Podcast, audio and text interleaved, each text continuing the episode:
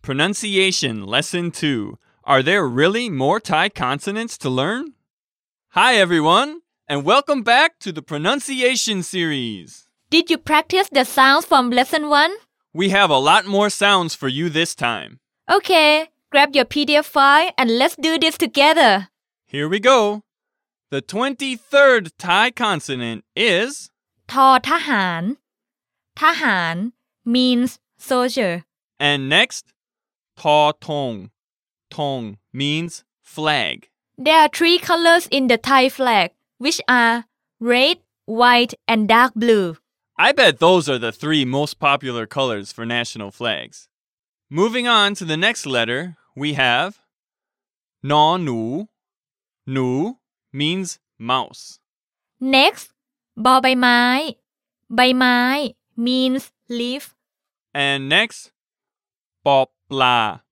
Bla means fish. This is the sound that I've heard other foreigners pronouncing wrong most often in Thailand. Well, po pla is a hard sound between P and B. Po pla. Next, po pung.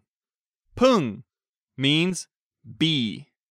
Next is pho fa. Fa is lid, like a lid for the pot, pan, or something like that. Aha! And next is paw pan. Pan is a tray. It is not a normal tray. It's a special tray that is used only in a ceremony. Aha! You'll notice this letter and two others we write with PH. The H indicates an aspirated sound. That is, one accompanied by a puff of air. If you put your hand in front of your mouth, you can feel a puff of air when you say paw pan, but not when you say paw pla. Go ahead, try it. Repeat after Khun Rawin Pon. Paw pla. Paw pan. And next, pho fun. Fun means teeth. Unlike English, we don't have to add S at the end of words to make them plural nouns. So, fun means tooth or teeth at the same time. Exactly. Next is po sampao. Sampao is sailboat. And next, mo ma. Ma is a horse. Next is yo yak. Yak means ogre.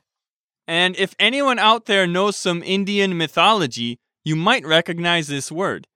It's just shortened from the Sanskrit yaksha. Okay, the next one is dra rua. Rua means boat. Please be careful. When you pronounce ra rua, you are supposed to roll your tongue like this. Rrr.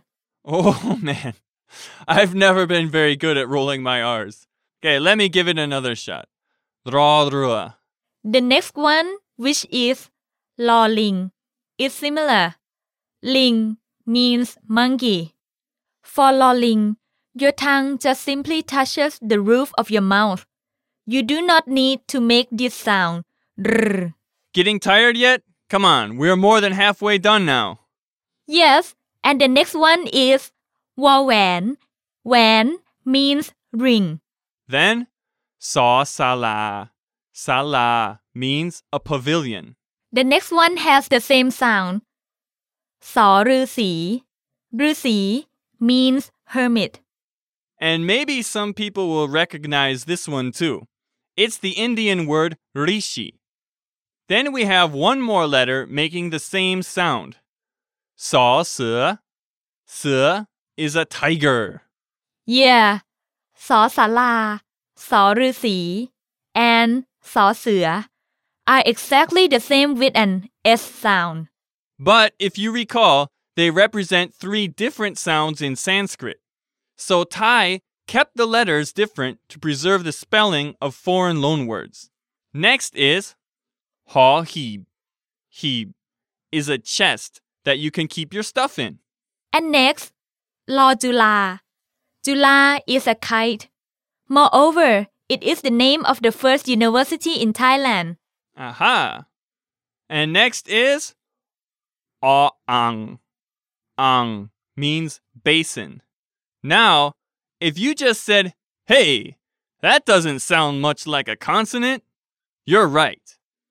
When used as a consonant, Aw Ang doesn't have its own sound. Since every vowel is written attached to a consonant, this letter can act as a silent consonant for words that start with a vowel. Last but not least is Hor Nok Hook. Nok Hook is an owl. Now you know all 44 Thai consonants. That's right, and keep practicing. It's not difficult. You just need some practice. I'm sure about that. Okay, see you next time. สวัสดีค่ะ สวัสดีครับ